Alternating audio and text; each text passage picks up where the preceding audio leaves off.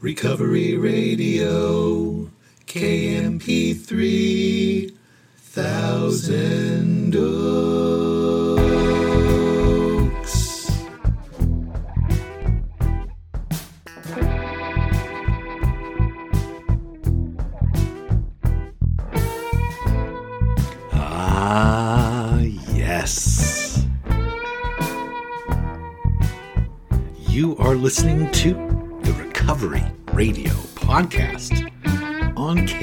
KMP3.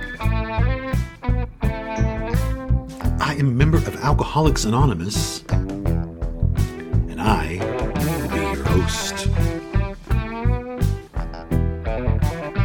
You can email me at sarcasticbigbook at gmail.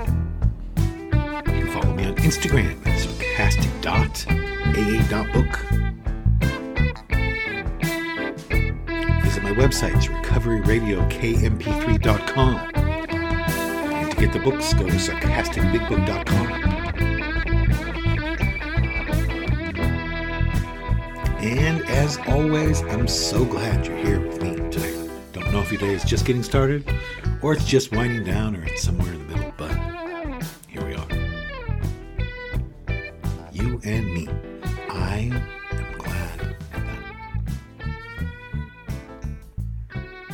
mean it. Grateful I have no desire to drink today. It's one of those days where I, I don't know, just I feel really good today. Woke up, did my thing, totally vague. Took care of my wife, bunch of stuff around the house for her. Went on my run. I need to get new running shoes. The running shoes I have right now are not. I got some really nice ones, but they're giving me blisters, and I so I tried these other ones, kind of in a pinch, and they're not. I left twice this morning. One of the times I left was to go throw those shoes into the trash. Anyways, so this week, this weekend, I'm going to get some new shoes. I know that's why you tuned in. I know you want to hear this.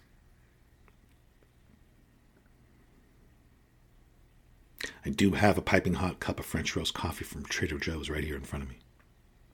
It's a new batch, you know, where I put it in this container and mix it with some Don Francisco's and act like I'm a barista or a scientist. I'm just blending two coffees. Anyways, it is delicious. Hope you're doing well.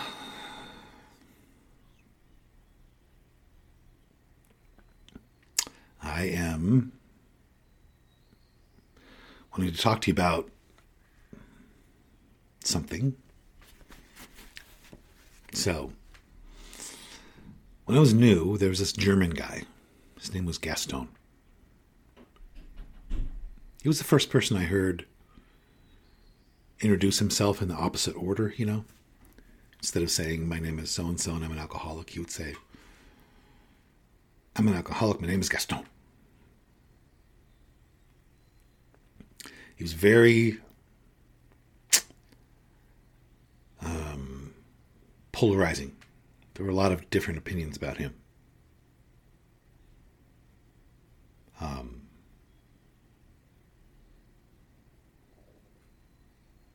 he was the first.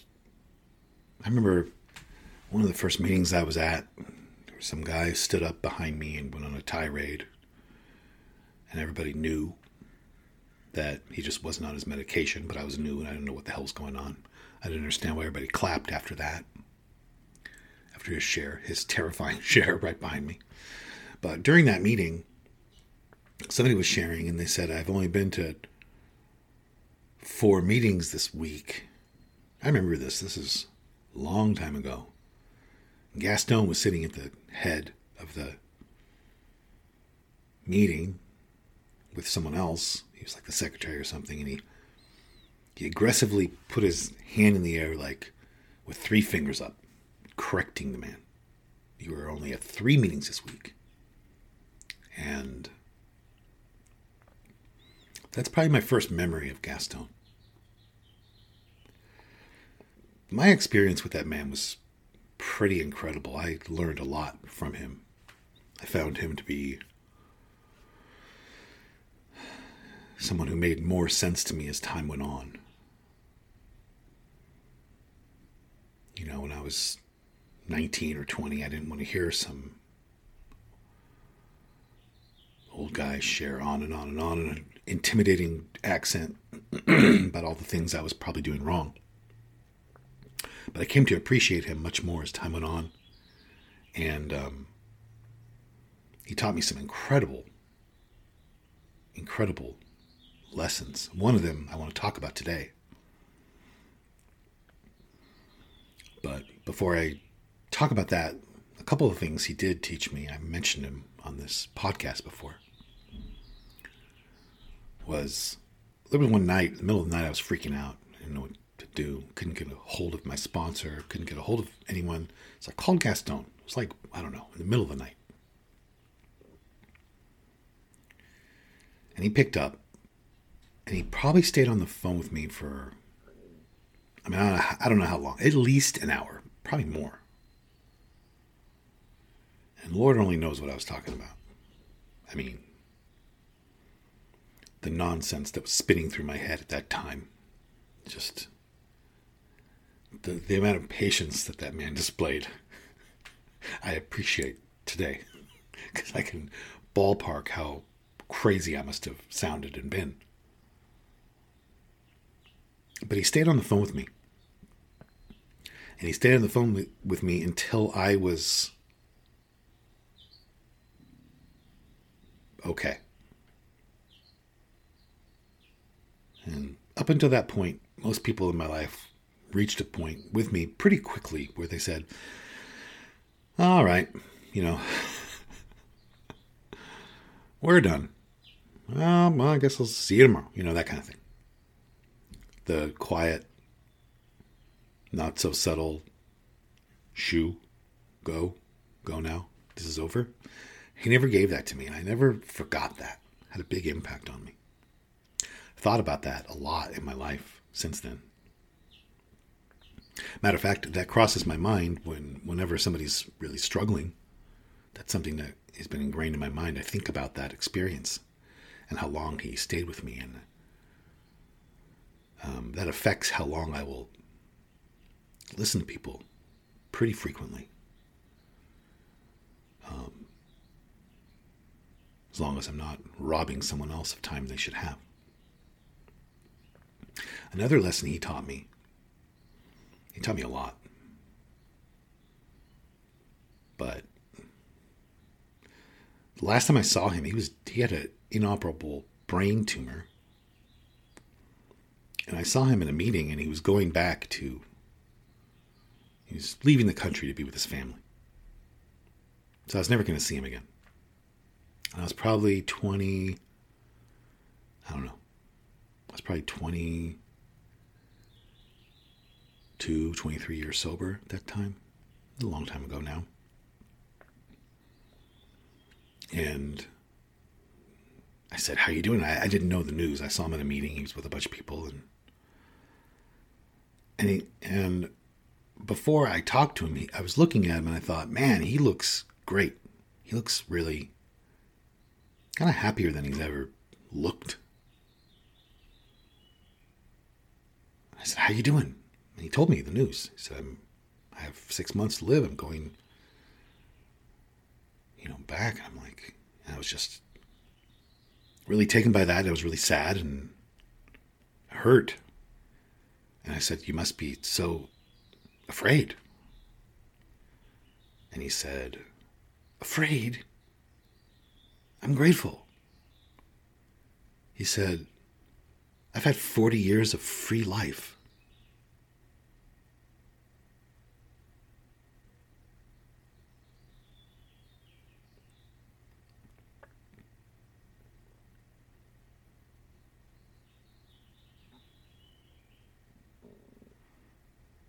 You know, Emmet Fox says this thing where if you if you find fool's gold, you will kind of he doesn't use these words, but he'll dick around with it for a while. Like you'll think that it's gold, that you you examine it closely, you'll get kind of excited about it, blah, blah, blah. but when you when there's gold, there's no doubt. When you find the real thing, there's no you not there's no question. And I bring that up because when he said that, there was no question. He meant it. It wasn't fake gratitude. It wasn't I'm going to go home and and express a different line of thinking. It's very powerful. And I watched him for the rest of the night when he didn't know I was watching. And um, he was like the happiest person in the room. I never forgot that either. I'll never forget him saying that. Have, the way I look at it, I've had 40 years of free life. He meant.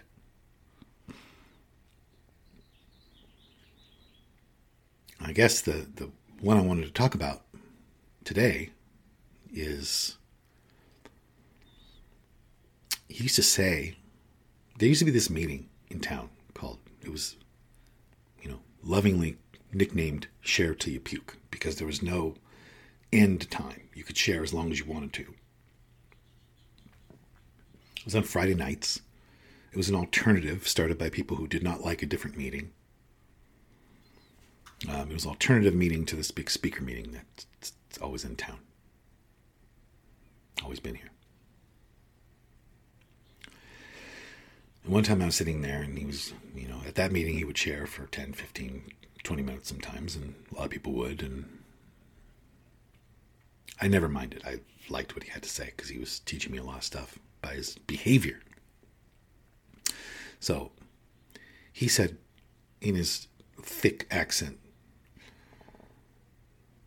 um, the program, that's how you'd say it, the program Werk, the program, he'd say, the program does not need to be repair, it can be preventative medicine.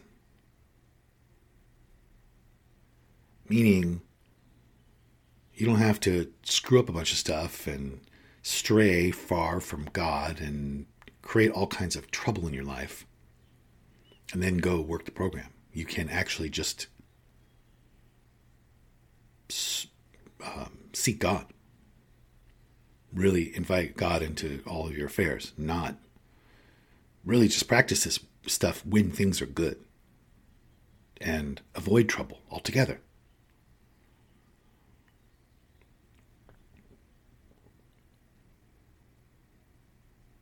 You don't have to bring about all this pain. You can always learn. In the reading today from Emmet Fox in Around the Year, he talks about this, which is what made me want to talk about this.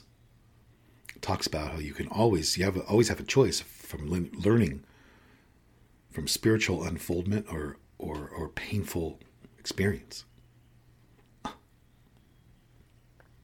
I've learned so many things the hard way.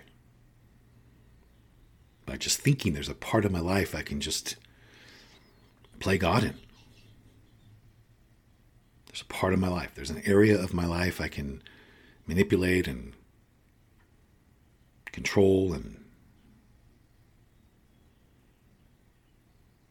done that so many times.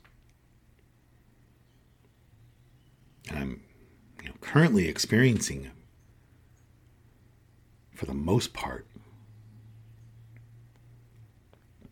in the recent years of my life, these long periods where I mean, I'm just, I, I don't. I'm using it as preventative medicine, I guess is my point. Not like consciously thinking that, but I'm just, I'm, I'm just, I think about where I was at like I don't judge my past. It's mean. It is like saying, it is like being mad at a butterfly because it used to be a caterpillar. It's just silly.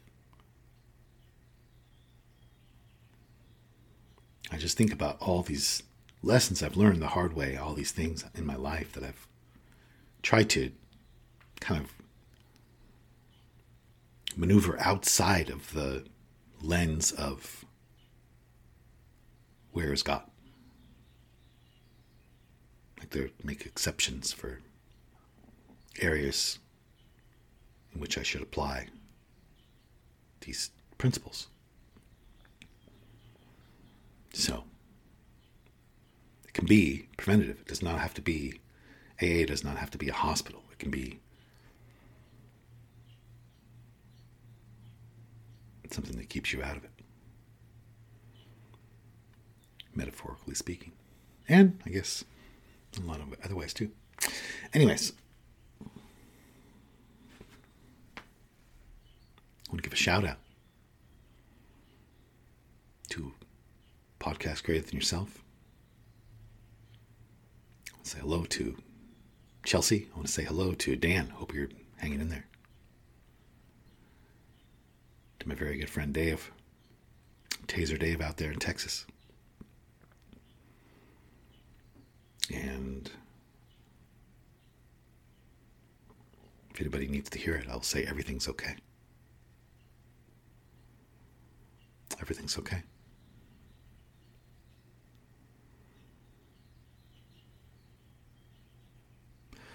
I'm going to be on the cover of a magazine um, called Sexiness Rhymes with Orange. And I'm on the front wearing this tangerine. It's tasteful, but it's small.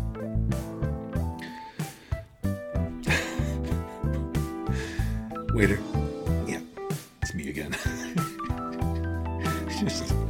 Show me the nearest exit, please. All right. Hope you have an amazing Friday and Saturday, and I will see you on Sunday. I do not know why my life was saved, but I'm going to go try to live a life that was worth saving, and I hope you'll do the same.